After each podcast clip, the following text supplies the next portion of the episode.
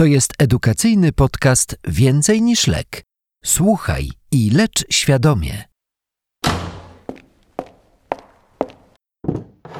Doktorze, przychodzę, bo źle się czuję. Dzień dobry. E, Pani Adrianna, tak? Lat y, 21. Co panią sprowadza do poradni kardiologicznej? Proszę bardzo, skierowanie mam. Mhm. Kołatania serca. No dobrze, w takim razie proszę powiedzieć, co się dzieje. No czuję, że serce bije mi bardzo szybko. Mhm, rozumiem. A kiedy to się dzieje? Teraz tak jest? Nie, teraz nie. No w różnych sytuacjach. Ostatnio coraz częściej. Odkąd poszłam na studia i dołożyło się zmęczenie. Czyli rozumiem, że to kołatanie serca występuje napadowo, tak? E, to znaczy pojawia się nagle i nagle ustępuje. Dokładnie tak. Mhm. Czuje pani równą pracę serca, czy raczej nierówną? No szybko i równo, jakbym nagle na dziesiąte piętro wbiegła. Tylko, że leżąc na kanapie. Mhm, rozumiem. A jak długo to trwa i czy samo ustępuje? No, kilkanaście minut, coś koło tego. Zazwyczaj ustępuje samo. Zauważyłam, że czasem udaje mi się zatrzymać to kołatanie, gdy wstrzymam powietrze. Mhm. O, to bardzo ciekawe. W porządku. Domyślam się, że dotychczas żadnej diagnostyki pani nie przeprowadzała. Nie, wcześniej jak to się zdarzało sporadycznie, to szkoda mi było czasu na chodzenie po lekarzach, ale tak jak mówiłam, nasiliło się. Okej.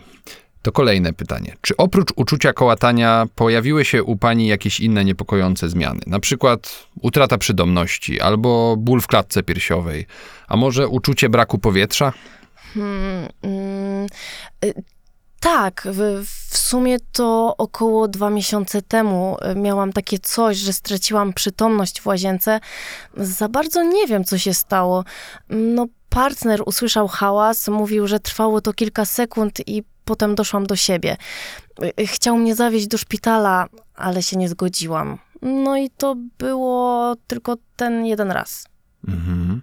A proszę mi powiedzieć, czy przed omdleniem odczuwała pani kołatanie serca albo ból w klatce piersiowej? Niestety nie pamiętam zbyt wiele z tamtego dnia. No tak, rozumiem. E, czy coś jeszcze pani zauważyła? Na przykład jest pani duszno albo gorzej toleruje pani wysiłek, a może pojawiły się obrzęki na nogach? Nie, nic z tych rzeczy.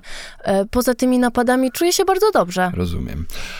Czy choruje pani na coś przewlekle? Może pobiera pani jakieś leki na stałe? Mm, Nie.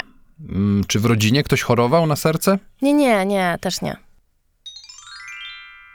Podczas badania pacjentka bez dolegliwości, w stanie ogólnym dobrym, nie prezentuje duszności, skóra prawidłowego koloru, ciśnienie tętnicze książkowe 120 na 80.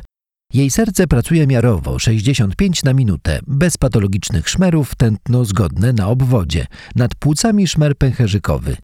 Lekarz nie stwierdził obrzęków obwodowych, żyły szyjne niewidoczne. U pacjentki w gabinecie wykonano 12-odprowadzeniowe EKG oraz założono holter EKG do domu. Podczas holtera pacjentka odczuwała napady kołatania i bardzo źle się czuła. W toku diagnostyki kobieta miała również wykonane podstawowe badania krwi, morfologię, elektrolity, TSH oraz echo serca, które nie wykazały nieprawidłowości. Drogi słuchaczu, spójrz na EKG dołączone do nagrania. Zastanów się nad najbardziej prawdopodobną diagnozą. Możesz w tym celu zatrzymać nagranie. Następnie wysłuchaj omówienia tego przypadku klinicznego. Okej, to tyle informacji mamy, jeśli chodzi o naszą 21-letnią pacjentkę. Kołatanie serca to częsta dolegliwość w poradni kardiologicznej, ale też u lekarza pierwszego kontaktu. Jest to subiektywne odczucie nieprawidłowej pracy serca. Z kołataniem serca jest, wiesz, trochę tak jak z bólem głowy. Jest to powszechny, bardzo niespecyficzny objaw, który może mieć różnorakie podłoże. U młodych osób bez wywiadu kardiologicznego może to być po prostu tachykardia zatokowa wynikająca z czynników takich jak stres czy używki. Zdarzają się dość często pobudzenia z ognisk ektopowych w sercu, czy to komorowe, czy nadkomorowe. Czasem przyczyną szybkiej lub niemiarowej pracy serca jest jakaś choroba poza sercem, jak nadczynność tarczycy, infekcja, niedokrwistość, a niekiedy groźna choroba organiczna serca, jak kardiomiopatia albo wada zastawkowa. No, widzisz, że trzeba patrzeć szeroko. Jasne, rozumiem. I czuję, że zapowiada się ciekawy temat. To powiedz mi, jak podejść do takiej pacjentki jak ta? Po pierwsze, szczegółowy wywiad. Mamy napadowy, nawracający charakter dolegliwości. Pacjentka opisuje uczucie szybkiej i miarowej pracy serca. Powiedziałbym, że te objawy wskazują raczej na jakąś formę napadowego częstoskurczu. E, Zgodzisz się? No pewnie. Myślę, że pewnie może mieć jakiś często skurcz nadkomorowy. Y, Tak, w pierwszej kolejności pomyślałbym o SVT, czyli właśnie o częstoskurczu nadkomorowym. Ten typ zaburzeń rytmu jest najbardziej prawdopodobny u młodej pacjentki z takim wywiadem, no i bez obciążeń kardiologicznych. Chociaż pacjentka miała omdlenie, za bardzo nie wiadomo, co się wtedy stało, może nie miało to związku z zaburzeniem rytmu, ale jest to niepokojący objaw, któremu należy się przyjrzeć. U młodego pacjenta z napadowym kołataniem najczęściej przyczyną częstoskurczu nadkomorowego będzie nawrotny częstoskurcz przedsionkowo-komorowy węzłowy, czyli AVNRT, po angielsku Atrioventricular Nodal Reentry Tachycardia. AVNRT. Chwila, chwila, bo wykopuję ze studenckich czeluści. Czyli sytuacja, w której w węźle przedsionkowo-komorowym istnieje droga szybka o dłuższej refrakcji i droga wolna o krótszej refrakcji i to prowadzi do uwięźnięcia fali pobudzenia w pętli, która będzie pobudzać komory. Dobrze pamiętam? Bardzo dobrze. Ale to, czy tak było u naszej pacjentki, jeszcze zweryfikujemy analizując EKG. Dobra, mamy więc wywiad jako pierwsze narzędzie w podejściu do pacjenta z kołataniem serca. Kolejne to badanie pacjenta. Podejrzewając zaburzenia rytmu serca, badanie przedmiotowe powinno być ukierunkowane na szukanie strukturalnej choroby serca, cech niewydolności krążenia oraz przyczyn niekardiologicznych. Okej, rozumiem i zapisuję. Chociaż y, u pani Adrianny badanie przedmiotowe było bez odchyleń. Y, Tak, taki stan rzeczy uspokaja, ale nie pozwala stwierdzić jednoznacznej przyczyny dolegliwości. Kolejnym krokiem będzie więc spojrzenie na EKG. Przeanalizujmy najpierw to gabinetowe. Czy coś zwraca Twoją uwagę? Na pierwszy rzut oka wygląda prawidłowo. Rytm zatokowy, miarowy, około 60-70 na minutę. Bez zmian odcinka ST. No dobra, a na drugi rzut oka, czy odstęp PQ ma prawidłową długość? Y, No jak myślisz, ile, ile trwa policz? A, nie, nie, nie, nie, rzeczywiście, jest skrócony, teraz widzę. Skrócenie PQ jest fala delta i QRS szerszy niż trzy kratki, czyli poszerzony. No, mamy cechy preekscytacji. A, no właśnie, właśnie. A co widzisz w zapisie z Holtera? Mm, Holter zarejestrował często skurcze z wąskimi QRS-ami. Okej, ile na minutę? Mm, czekaj, e, około 190? No dobra, a spójrz na ten często skurcz kilka godzin później. Co o nim myślisz? Hmm, wygląda inaczej. QRS-y są szerokie. A widzisz, czyli mamy dwa rodzaje często skurczów w zapisie. Cechy preekscytacji w EKG i potwierdzone występowanie arytmii. Czy na tej podstawie możemy postawić jakieś rozpoznanie? No, z falą delta kojarzy mi się zespół Wolfa Parkinsona White'a. No i super, doszliśmy do diagnozy naszej pacjentki. O. WPW to kliniczna manifestacja zespołu preekscytacji. Oznacza to tyle, że oprócz charakterystycznych zmian w EKG, czyli m.in. skrócenia PQ i fali delta, muszą być jeszcze jakieś objawy pod postacią jakiegoś rodzaju często skurczu. Okej, nie będzie to więc AVNRT, jak myśleliśmy na początku, prawda? Y, nie, z WPW kojarzymy raczej często skurcz AVRT bez literki N w środku. Brak literki N wynika z tego, że w AVRT patofizjologia częstoskurczu nie dotyczy węzła zatokowo-przedsionkowego, a nieprawidłowego połączenia między przedsionkiem a komorą, które jest zwykle pozostałością rozwojową. Okej. To połączenie nazywamy pęczkiem Kenta. Jeśli chcesz, możemy wejść trochę głębiej w patofizjologię. O tak, chętnie. No dobra, to wyobraź sobie, że w prawidłowych warunkach nasze serce funkcjonuje jak takie małe miasto. Mięsień komór to takie centrum miasta, gdzie tętni życie i praca. No wiesz, stary rynek, centra handlowe, korporacje. Mamy też część przedmieścia, czyli przedsionki. Okej. Ta część mieszkalna jest oddzielona od centrum rzeką, której nie sposób tak po prostu przekroczyć. Wiesz, co mam na myśli. Tak, mięśnie przedsionków i komór są od siebie elektrycznie odizolowane pierścieniem włóknistym. Dokładnie tak. Ale oczywiście można przez rzekę się przedostać. Trzeba ze swojego deweloperskiego osiedla w okolicy rozrusznika wskoczyć na rondo zwane węzłem przedsionkowo-komorowym, a potem wylotówką, pęczkiem hisa do swojego korpo albo lepiej szpitala klinicznego w okolicy koniuszka serca. E, dlatego przerwanie ciągłości pęczka Hisa powoduje całkowity korek. To znaczy blok przedsionkowo-komorowy i przedsionki i komory pracują wtedy w rozkojarzony sposób. Mhm, ale my akurat dzisiaj nie mówimy o blokach, tylko często skurczach. Słuchaj, wybija godzina siódma rano, wszyscy nagle wsiadają do samochodów i jadą do roboty. Ci, co pracują z dala od centrum, dojadą szybko. Dochodzi więc do skurczu przedsionków. Jednak ci, co pracują w centrum, muszą wskoczyć na węzeł przedsionkowo-komorowy, gdzie trochę postoją na światłach, a potem już pęczkiem hisa i zaraz są na drugim końcu miasta. Przyznam, że barwne porównanie. No dobra, to idźmy dalej.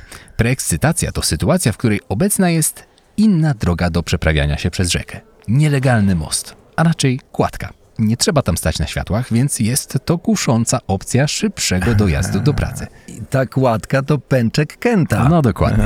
W sytuacji, kiedy mało kto o tej drodze wie, to nie ma problemu. Część ludzi po prostu dotrze wcześniej, a w EKG zauważymy wcześniejsze pobudzenie części komory, poszerzenie QRS i falę delta. Wcześniejszy dojazd do pracy nazywamy więc preekscytacją. Możesz zacząć szybciej pracować, więc się ekscytujesz. No dobra, doktorze, ale samo istnienie drogi dodatkowej jeszcze nie powoduje często skurczu, prawda? O, masz rację. Będą osoby, u których stwierdza się cechy preekscytacji i nigdy nie będą miały często skurczu, a inni będą mieli wszystkie możliwe często skurcze. Hmm, z WPW kojarzył mi się właśnie tylko często skurcz AVRT. Mogą być inne? W zespole WPW występować mogą tak naprawdę dwa rodzaje często skurczu. Pierwszy rodzaj to właśnie AVRT. Drugi to połączenie preekscytacji i migotania przedsionków. Hmm, dobra. Y, Najpierw omówmy sobie AVRT. Okej. Wyobraź sobie, że o dodatkowej drodze przez rzekę dowiaduje się gang samochodowy, który postanawia urządzić sobie nielegalne wyścigi. Trasa wyścigu to pętla. Biegnie ona z przedmieść przez rondo, czyli węzeł przeciąkowo-komorowy, trasę Hisa i do komór, czyli centrum. Tutaj jednak wyścig się nie kończy. Trasa biegnie dalej w kierunku drogi dodatkowej, pęczka Kenta, którymi szaleni rajdowcy wracają z powrotem do przedmieść, a pętla się zamyka. Zaczynają kolejne okrężenie i kolejne z zawrotną prędkością, na przykład 150 okrążeń na minutę, ale może być i więcej, nawet powyżej 200, a nawet 250.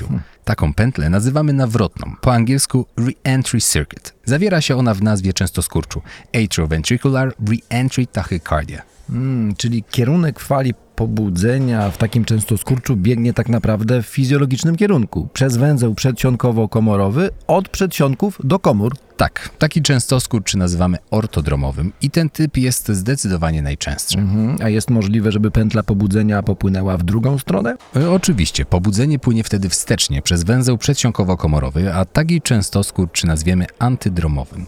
Ponieważ pobudzenie komór zaczyna się w pęczku Kenta, rozchodzić się będzie ono dłużej, a w EKG obserwować będziemy poszerzenie QRS.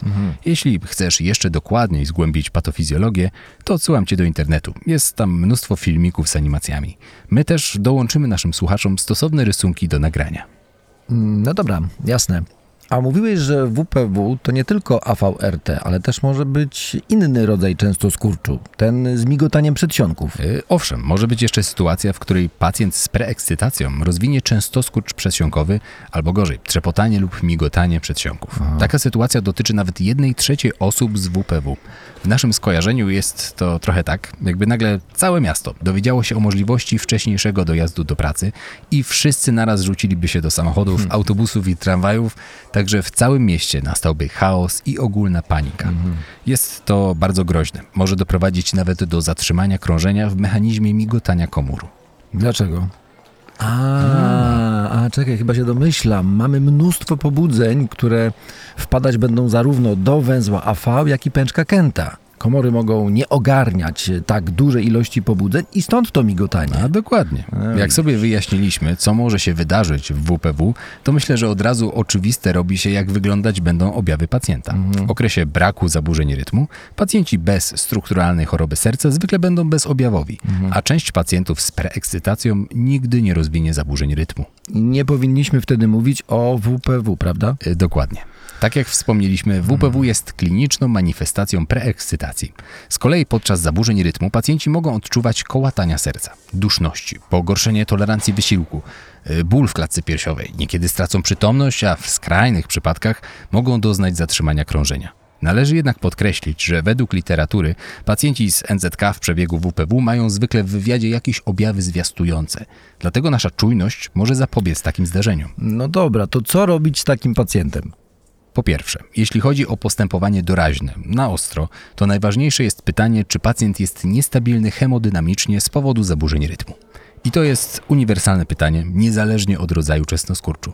Nie ma znaczenia, czy częstoskurcz nadkomorowy, czy komorowy. Jeśli pacjent ma cechy niestabilności, to należy co zrobić? Mm, Wykonać kardiowersję elektryczną. A przypomnisz, jakie są cechy niestabilności? Oczywiście wstrząs, ostra niewydolność serca, niedokrwienie mięśnia sercowego oraz omdlenia lub zaburzenia świadomości. O, o, o, właśnie, właśnie, dzięki. No dobra, to lećmy dalej. Pacjenci ze stabilnym częstoskurczem najczęściej doświadczą ortodromowego AVRT. Będzie to po prostu równy, miarowy jak w maszynie częstoskurczy z wąskimi QRS-ami. Leczenie będzie polegało na chwilowym zablokowaniu przewodzenia w węźle AV i przerwaniu pętli re-entry. Trochę jak policjanci, którzy rozłożyli kolczatkę na węźle przedsionkowo-komorowym. Robi się to wykonując manewry stymulujące nerw błędny, m.in. próba walsalwy czy masaż zatoki szyjnej, a w dalszej kolejności podaje się adenozynę. W większości przypadków będzie to skuteczne postępowanie. Pacjentka sama zwróciła uwagę, że wstrzymywanie powietrza zatrzymywało częstoskurcz. Pamiętasz? Pamiętam, jasne. Trochę trudniej jest z częstoskurczem antydromowym, w którym wyścig odbywa się pod prąd, wstecznie, przez węzeł AV. To ten z szerokimi QRS-ami. Jest on rzadki, ale jeśli kiedyś go spotkasz, to nie podawaj adenozyny. Zablokuje ona przewodzenie przez węzeł przedsionkowo-komorowy, ale może nasilić przewodzenie przez pęczek Kenta i spowodować migotanie komór. Lepiej podać wtedy propafenon albo wykonać kardiowersję elektryczną. Podobnie zaleca się kardiowersję w przypadku migotania przedsionków z preekscytacją, zwłaszcza jeśli pacjent jest niestabilny. No, ale to już wiesz. Mm, nie wiedziałem o tej adenozynie. Dobrze, że o tym mówisz. Dobra, zapisane. Nie dawać adenozyny w częstoskurczu antydromowym. Tak, zostają nam jeszcze do omówienia chorzy bezobjawowi i ci, u których opanowałeś częstoskurcz, ale musisz coś zrobić dalej. Temat jest dość złożony. To, co wydarzy się z pacjentem z WPW, zależy od wielu czynników, takich jak wiek, charakter objawów, choroby towarzyszące i czynniki ryzyka, jak również zmiany w EKG czy preferencje pacjenta. W każdym przypadku należy rozważyć badania elektrofizjologiczne i ablację. Skuteczna ablacja drogi dodatkowej umożliwia całkowite wyleczenie przy niewielkim ryzyku powikłań, no i może uchronić chorego przed zgonem. Badanie elektrofizjologiczne to z kolei inwazyjna procedura polegająca na wprowadzeniu do serca tymczasowych elektrod, co pozwala na dokładną ocenę zaburzeń rytmu serca. No dobra, ale każdemu będziemy te ablacje robić? Co zrobić z młodym, zdrowym, bezobjawowym pacjentem, który ma jedynie cechy preekscytacji w EKG? Raczej młodzi, zdrowi pacjenci, kompletnie bez objawów, jedynie z cechami preekscytacji w EKG, wykrytymi przypadkowo, nie wymagają pilnego przyjęcia do szpitala. tak. Można przyjąć wobec nich strategię watchful waiting i pokierować do specjalisty. Tak jak mówiliśmy, NZK występuje rzadko u dotychczas bezobjawowych pacjentów. Mogą znaleźć się jednak pacjenci bezobjawowi, u których dodatkowa droga będzie powodować znaczną dysfunkcję czynności komór, albo którzy będą mieć cechy wysokiego ryzyka nagłego zgonu. Je ocenia się zwykle w badaniu elektrofizjologicznym. Okej. A pacjenci objawowi? Jakie objawy skłonią nas do wykonania ablacji? Ablację drogi dodatkowej zaleca się u chorych z nawracającymi objawami AVRT. Aha. Poza tym jest szczególnie wskazana u chorych z przebytym migotaniem komór bądź tachyarytmią wywołującą niestabilność hemodynamiczną. To chyba nie budzi Twoich wątpliwości. Nie, nie, nie budzi, nie. Podobnie jak nie powinno budzić wątpliwości migotanie lub trzepotanie przedsionków z przewodzeniem przez drogę dodatkową. Mówiliśmy sobie, że jest to bardzo groźna sytuacja. Aha. A farmakologia? Y, Nie ma żadnych leków, które niwelowałyby arytmię całkowicie, a więc tak jak udana ablacja. Można próbować, chociaż tutaj źródła nie są zgodne. W czasie, gdy nie ma arytmii, możesz dać beta-bloker albo CA-bloker, jak diltiazem. Uff, no to dobra, myślę, że na tym sobie już teraz skończymy. Okej, no bardzo, bardzo dziękuję za naprawdę solidną porcję wiedzy. No bardzo, bardzo, bardzo proszę. dzięki, dzięki, dzięki. Zapamiętaj. 1. Napadowy charakter kołatania serca u młodych, generalnie zdrowych osób to zwykle często skurcze nawrotne AV-NRT. rzadziej AVRT. 2. WPW jest kliniczną manifestacją zespołu preekscytacji. 3. Często skurcze związane z WPW mogą być łagodnymi ortodromowymi AVRT, jak również migotaniem przedsionków zagrażającym konwersją do migotania komór. 4. Leczenie każdego niestabilnego hemodynamicznie często skurczu polega na kardiowersji elektrycznej.